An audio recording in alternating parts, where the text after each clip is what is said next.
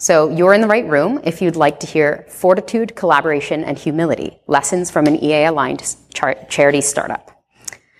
Brendan Eappen co-founded Fortify Health with Nikita Patel to prevent anemia and neural tube defects in India. Fortify Health initially established its strategy and operations with funding and support from Charity Science. In 2018, it was awarded a GiveWell incubation grant to scale up its wheat flour fortification program. Brendan graduated from Harvard College, where he studied psychology, global health, and health policy. Before co founding Fortify Health, he worked in Peru as part of the mental health teams at Partners in Health. Please join me in welcoming Brendan to the stage. Thanks. Hi, everyone. So thank you so much for joining me today. I want to talk a little bit about what we're doing at Fortify Health, just to give you some context, but then I want to speak more broadly about what I think some of the central tensions have been as an effective altruist starting an EA aligned charity startup in a world of other global health actors. And so our goal at Fortify Health is to improve population health by addressing widespread iron deficiency anemia and neural tube defects in India. We're doing that through fortification, so just adding vitamins and minerals to food we already eat like iron, folic acid, and vitamin B12. So the problems we address namely include anemia. So half of women and children in India suffer from anemia. This is generally characterized by not being able to carry enough oxygen around your body, to your brain, to your muscles, which uh, leads to fatigue, exhaustion, stunted cognitive development, economic loss, pregnancy complications, and yet other problems. Neural tube defects are the most common birth defect in India. Nearly four out of every 1,000 children born uh, actually have this defect, and it essentially is a malformation of the spine, the spinal cord, or the brain, and can be severely de- um, leading to physical and and mental impairment. This is often and most often caused by folic acid deficiency in the first month of pregnancy, before some people even know they're pregnant. So fortification, this adding of vitamins and minerals to food, is an evidence-based, cost-effective strategy to prevent these problems.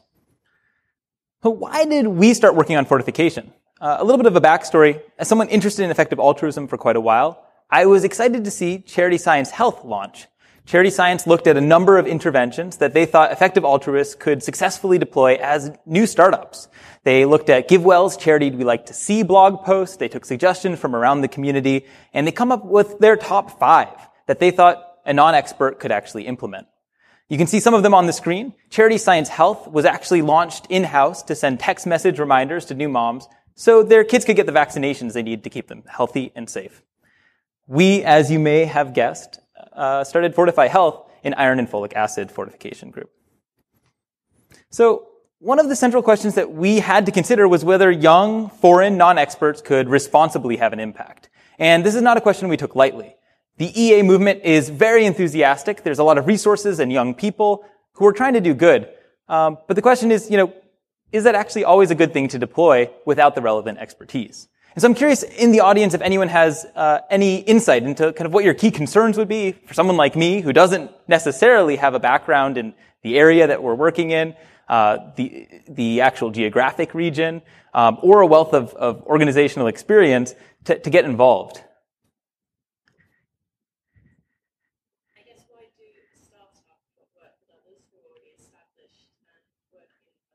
Yeah, absolutely, right? Like, do we need to do our own thing when there's an infrastructure, there's kind of a framework, a wealth of expertise, the true experts? Um, why not, why not work together? I'll, I'll touch on this. Yeah.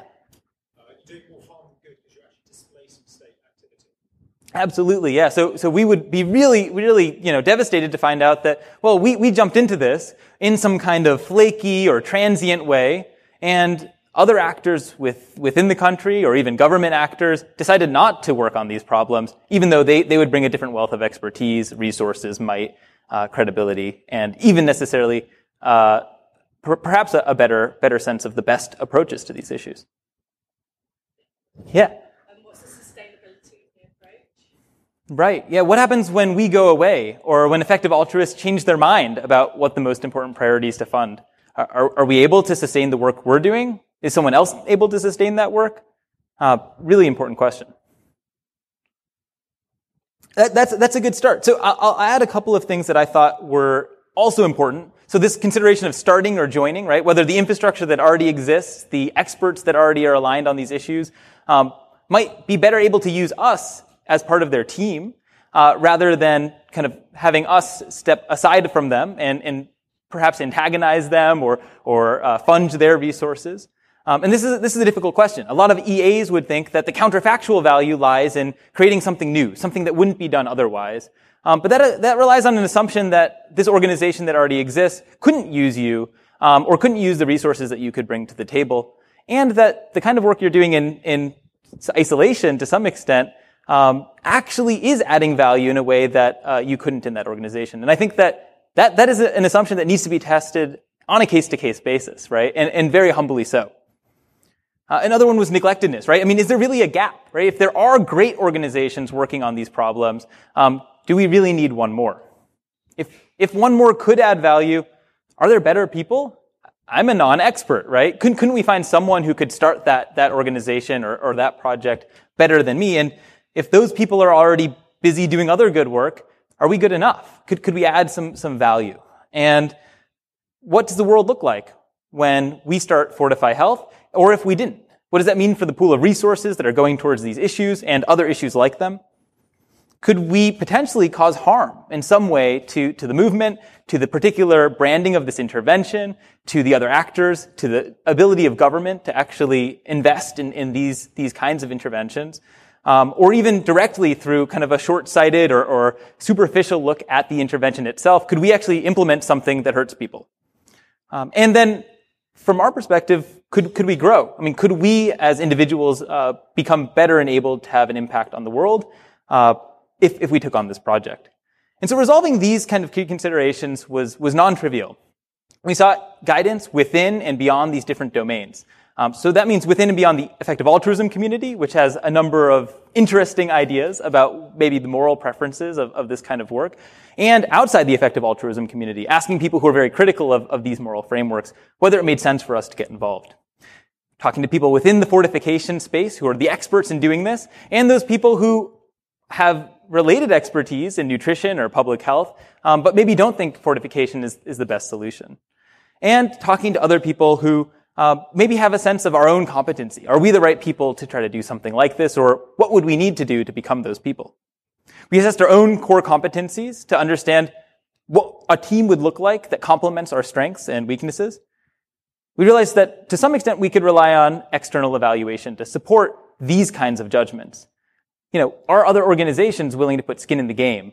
Um, could we get the kind of funding that would validate this kind of effort because we know if we're applying to a GiveWell incubation grant, they're putting a thorough review of the team itself as well as the intervention. We also thought other alternative career paths, right? What, what, would we be doing otherwise if we didn't work on this project? What would it look like to work in a great organization that already exists or to be working in support of a government project? And we compiled the advisory and support system that could help us build expertise across these domains, as well as provide the personal support that we needed. And I, I, want to particularly recognize Charity Science in this, who encouraged us to take on the project initially, then gave us the seed funding to get started and ongoing mentorship um, in the in the early months of of this project that really continues to this day, but has taken different forms. So, how do you actually start? Uh, a non-trivial question, but we we started off with some very early steps gain expertise. What is fortification? How are other people doing this? Do we really believe it works as well as we think? Then we filled in the kind of knowledge gaps by talking to experts, and we sought to identify the best possible targets. If we were going to start a new project or bring new resources to the table, uh, where, where could we put those to best use? Then we talked to local organizations, in our case in India, and we were invited to visit. They said, come, come to India, see the work that we're doing, and uh, see whether there's a good place for you to get involved. And so we were particularly concerned with these questions. Are, are we actually welcome to the table? I mean, are these, these local organizations interested in the kind of funding or additional support that we could bring to these issues? What strategies are or perhaps are not being employed? Can we learn from those? And are there actually gaps? I mean, do, do we need to exist um, for, for those gaps to be filled, or could these other organizations perhaps do this work already better without us, or in some ways with our support? And one of the things that we wanted to do when we were meeting with these organizations is support them in having access to the kind of resources that we had access to. So as we anticipated applying to a GiveWell incubation grant, we wanted to also connect these organizations to those potential funding streams to continue the work that they were doing at, at larger scale.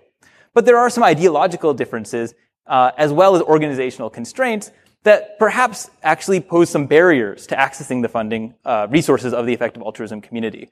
And I think that provides perhaps some opportunities for the EA community to grow. As we readied ourselves to apply for an incubation grant, uh, we presented GiveWell with information about India and why we thought that was the best place to start a new project. We provided them conversation notes with the various organizations in India that we had consulted about getting involved in this field and the strategies that could be employed. We synthesized those strategies and wrote proposals for what we thought the best thing we could do to add value to the existing ecosystem, costed those out, and applied them to the effect, cost effectiveness analysis that GiveWell had developed in-house for iron fortification. The long story short is that we were awarded a GiveWell incubation grant, um, and then we were asked to refine the strategy, build the dream team, and actually implement. Um, and this is a step that I think often doesn't happen in the EA circles um, because we, we spend a lot of time in the kind of abstract questions, in the setting priorities, um, and, and this is really fun. This is really important, but uh, this is a whole different skill set. And, and, and, I really invite anyone who's kind of in this stage or considering moving into kind of implementation um, to join in office hours. I think we, we can talk a lot about what it takes to kind of make that transition and to make that transition responsibly. So I want to spend the rest of this time together um, talking about some key clashes of intuition between what I'm calling the hyperbolized effective altruist. Uh, this doesn't describe any of you or the movement as a whole or any particular effective altruist, but rather it's an example and perhaps an extreme example of some of the conclusions of this framework that might come at odds with what I'm going to call our critical global health actor. Um, these are people who are thoughtfully and ambitiously doing good work in the field that have perhaps a different moral frame on how they do this work or different intuitions about some of the best strategies to deploy it. And what, what I'm arguing is that these are central tensions that we faced as a kind of EA funded, EA aligned organization who saw a lot of value in the kind of criticism that was coming from the global health community. And, and we sought to, to reconcile these two camps. So, an EA might think that leaders should really be strong advocates and defenders of the EA approach. If this is an EA charity, then, you know, this moral framework uh, takes the cake. But someone critical might suggest that leaders really need to humbly engage with local actors and their local moral worlds. What really matters to the people who are working on these issues and who are affected by these kinds of interventions? And so this was critically important and could have been a, a substantial fail point early on. Uh, when we were talking to local NGOs or government officials, we had to be humble enough to learn from their approaches, right? We had to understand what they were already doing and why, and we had to also be open-minded enough to consider what might immediately seem like less cost-effective approaches, uh, or those approaches which might be more complex to measure, but also critically important to take action. We also needed to be very receptive and even proactive about some of the weaknesses and blind spots of our own strategies, and even weaknesses and blind spots that we understood about the way effective altruists go about some of this work. We also, uh, as EAs, might want to hire other EAs, build a hierarchy under their leadership. We know that this kind of values drift in an organization could be very dangerous. Um, but someone critical to, to, the EA movement might say, wait a second, we, we really need to develop a high level local team that has a voice. This is participatory. And, and by which I mean to say, the collaboration across this team um, is strongest when it's non-hierarchical, when you have the local voices representing what's possible, what's ideal, and are actively involved in the goal setting for the organization. And this was hard to do. Everyone we, we sought to hire was older than I was, was more informed than I was, had a better sense of the local context, and this was exactly what we wanted, right? Um, and this is what I would encourage other EAs to do, not just to kind of uh, aggregate other effective altruists who think like them, um, but rather really to bring in the people who might have very different opinions about what's important uh, and and how to accomplish these goals. And this was particularly important when we thought about our core strategy. What were we willing to do and what were we unwilling to do? And it brought us to consider some of the less cost-effective approaches to resolving this problem because we thought they might actually be the more important ones. And, and this took a degree of flexibility for the organization. EAs may often want to independently execute a consequentialist strategy. This happens for a couple of reasons. One is measurability and credit. Uh, EAs are very interested in causal attribution. So do we know that Fortify Health actually did the thing that made the difference? Uh, but that could be very limiting, right? We don't, we don't want to isolate or silo ourselves from collaboration with other organizations that either can make our work stronger or that with which we could make their work stronger, right? And so that kind of collaboration is key. Um, and even if it muddies the waters on causal attribution, I would really encourage anyone who's working in these spaces to think about where these most productive uh, collaborations could lie. Others who are critical might really encourage us to engage other actors, to collaborate on, learn from, and respect their approaches. And these are strategic approaches, but also the kind of moral frames used to motivate this work. And like I said, this actually took a great deal of proactivity. We had to recognize the EA blind spots. We had to recognize our naivete, the extent to which we didn't have the expertise that some of these organizations and people had from decades of work in the field. We also, as EAs, might kind of dismiss justified trade-offs, right? We do some sort of cost-benefit analysis. We recognize the kind of benefits we could have, the harms we could cause. We say, what's best for the world? Well, we, we kind of optimize that difference, right?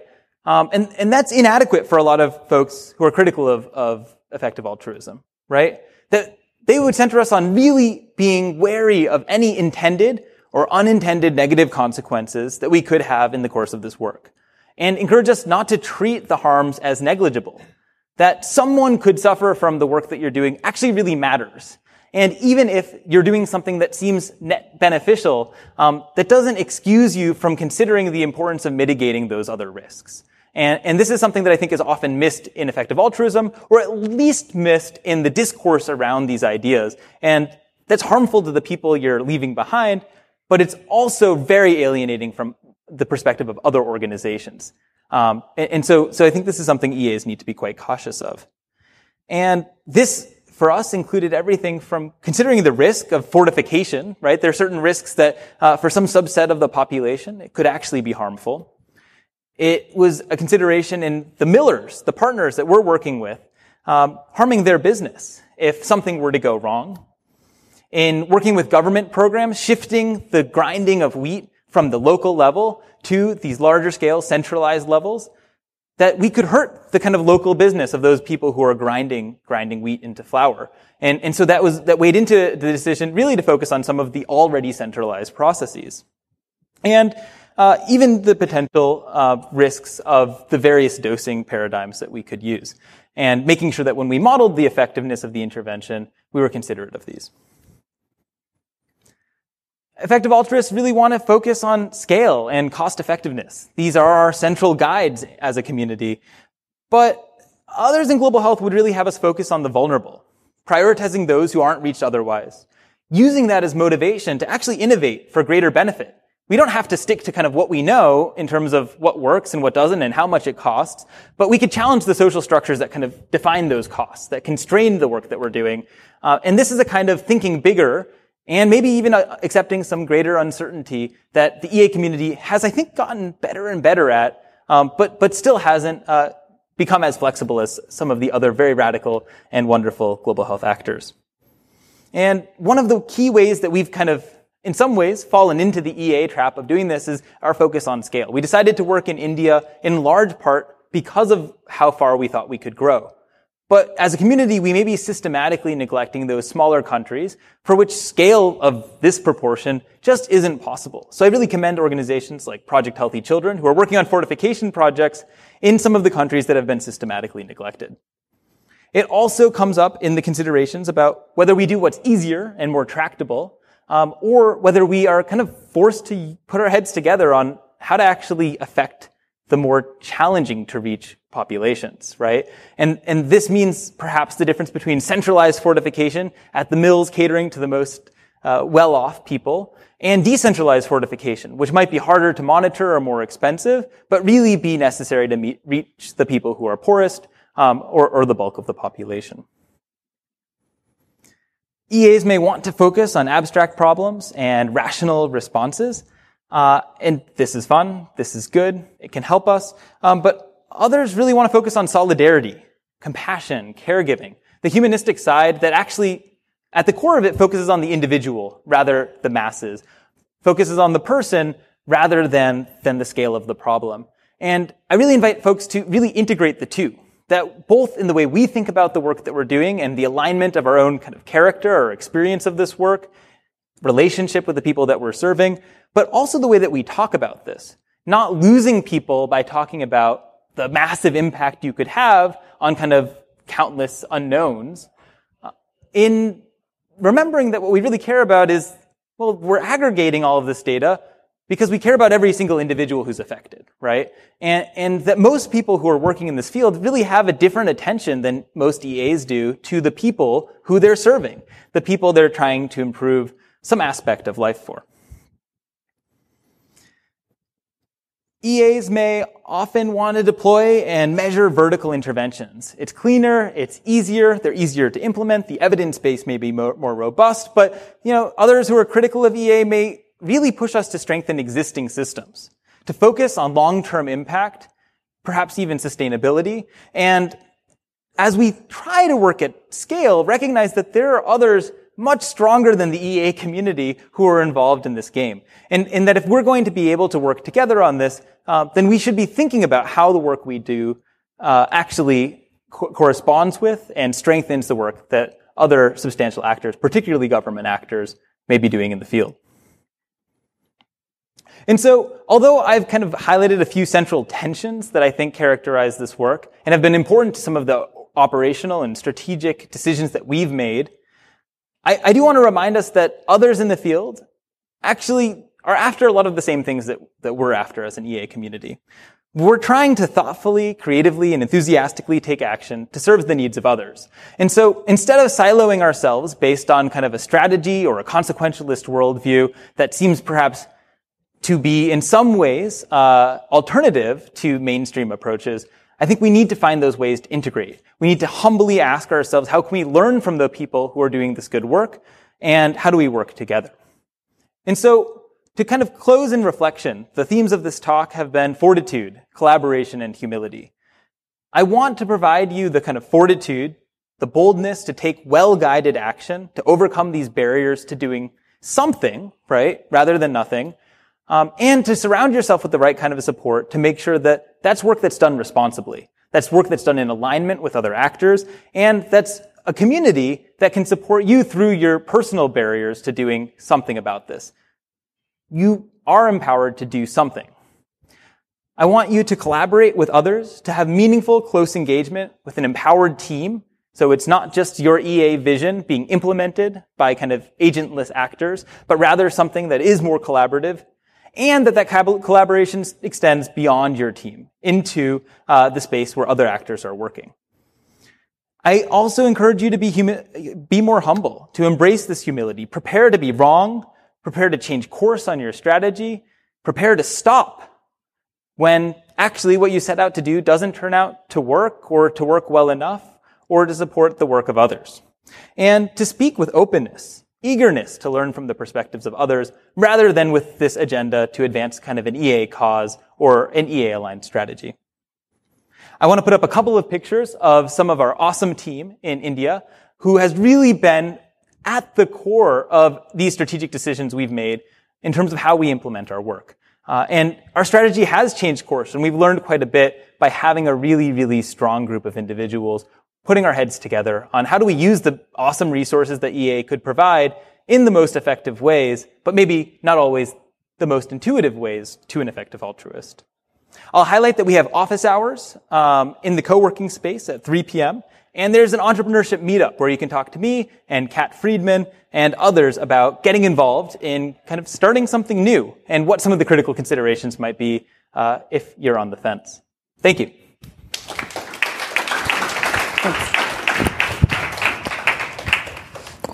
Thank you. That was a really scintillating talk. I think it's uh, not obvious just how many ways in which we have these, you know, these natural inclinations to do things that kind of butt heads with the, the global health community. Um, I was hoping you could contextualize your talk a bit uh, with the specific work that you were doing. Sure. Um, so maybe speak to how long it took until you were actually doing something on the ground, or um, what what some of the biggest trials were in that initial starting process. Yeah, absolutely. My, yeah, so so I think I think that one of the kind of early steps was how far do we need to go to know that this is a good idea, right? Um, and I think it, it wasn't until we actually were sitting down face to face with the other people who are working on these kinds of projects in India that we felt we had strong enough invitation to join them in this work. That we felt like we could actually be a productive and, and not isolated actor in this space, and that the gap was large enough that there was, there was actually something meaningful we could do that wouldn't happen without us. Um, and, and that was about four months into the kind of work on this project and building of these ideas. And then I would say that the, the most essential work of this project happened over the course of last summer when we were really trying to assemble the dream team, right? We were trying to figure out what does it take to do this work that I don't know how to do, right? I, I, I can talk to EAs. Perhaps I can get some money. GiveWell's reviewing us now. I hope we can get some more money um, to do this kind of work, but the, the money doesn't speak for itself. You really have to implement a strategy that is thoughtful and, and effective. And those strategies have really come from our, our partners and collaborators and teammates in India. Yeah, so you, you were speaking to the dream team, and I, I try to imagine putting myself in your shoes and feel quite overwhelmed. You know, it's a, a difficult research problem in and of itself, let alone figuring out how to execute in a totally unknown environment. How can somebody in the audience mm. determine whether or not this is something that they would be a good fit for? Yeah. I think I would be very happy to talk to folks during office hours, talking to folks after this talk um, about you know what I think has worked well or not worked well for for my own involvement um, and what I was thinking about. I think that the you know critical considerations are you know how flexible can you be, um, what kind of attitude can you set, and what kind of culture can you build within a team, and how willing to be wrong are you? How willing are you to defer to the judgments of, of other people, their expertise? Um, can you set yourself up to really rely on, on the knowledge of others to, to determine the best possible path forward? Cool. Well, unfortunately, for the sake of time, we're going to have to call it there, but thank you so much for your presentation. Great. Thank you.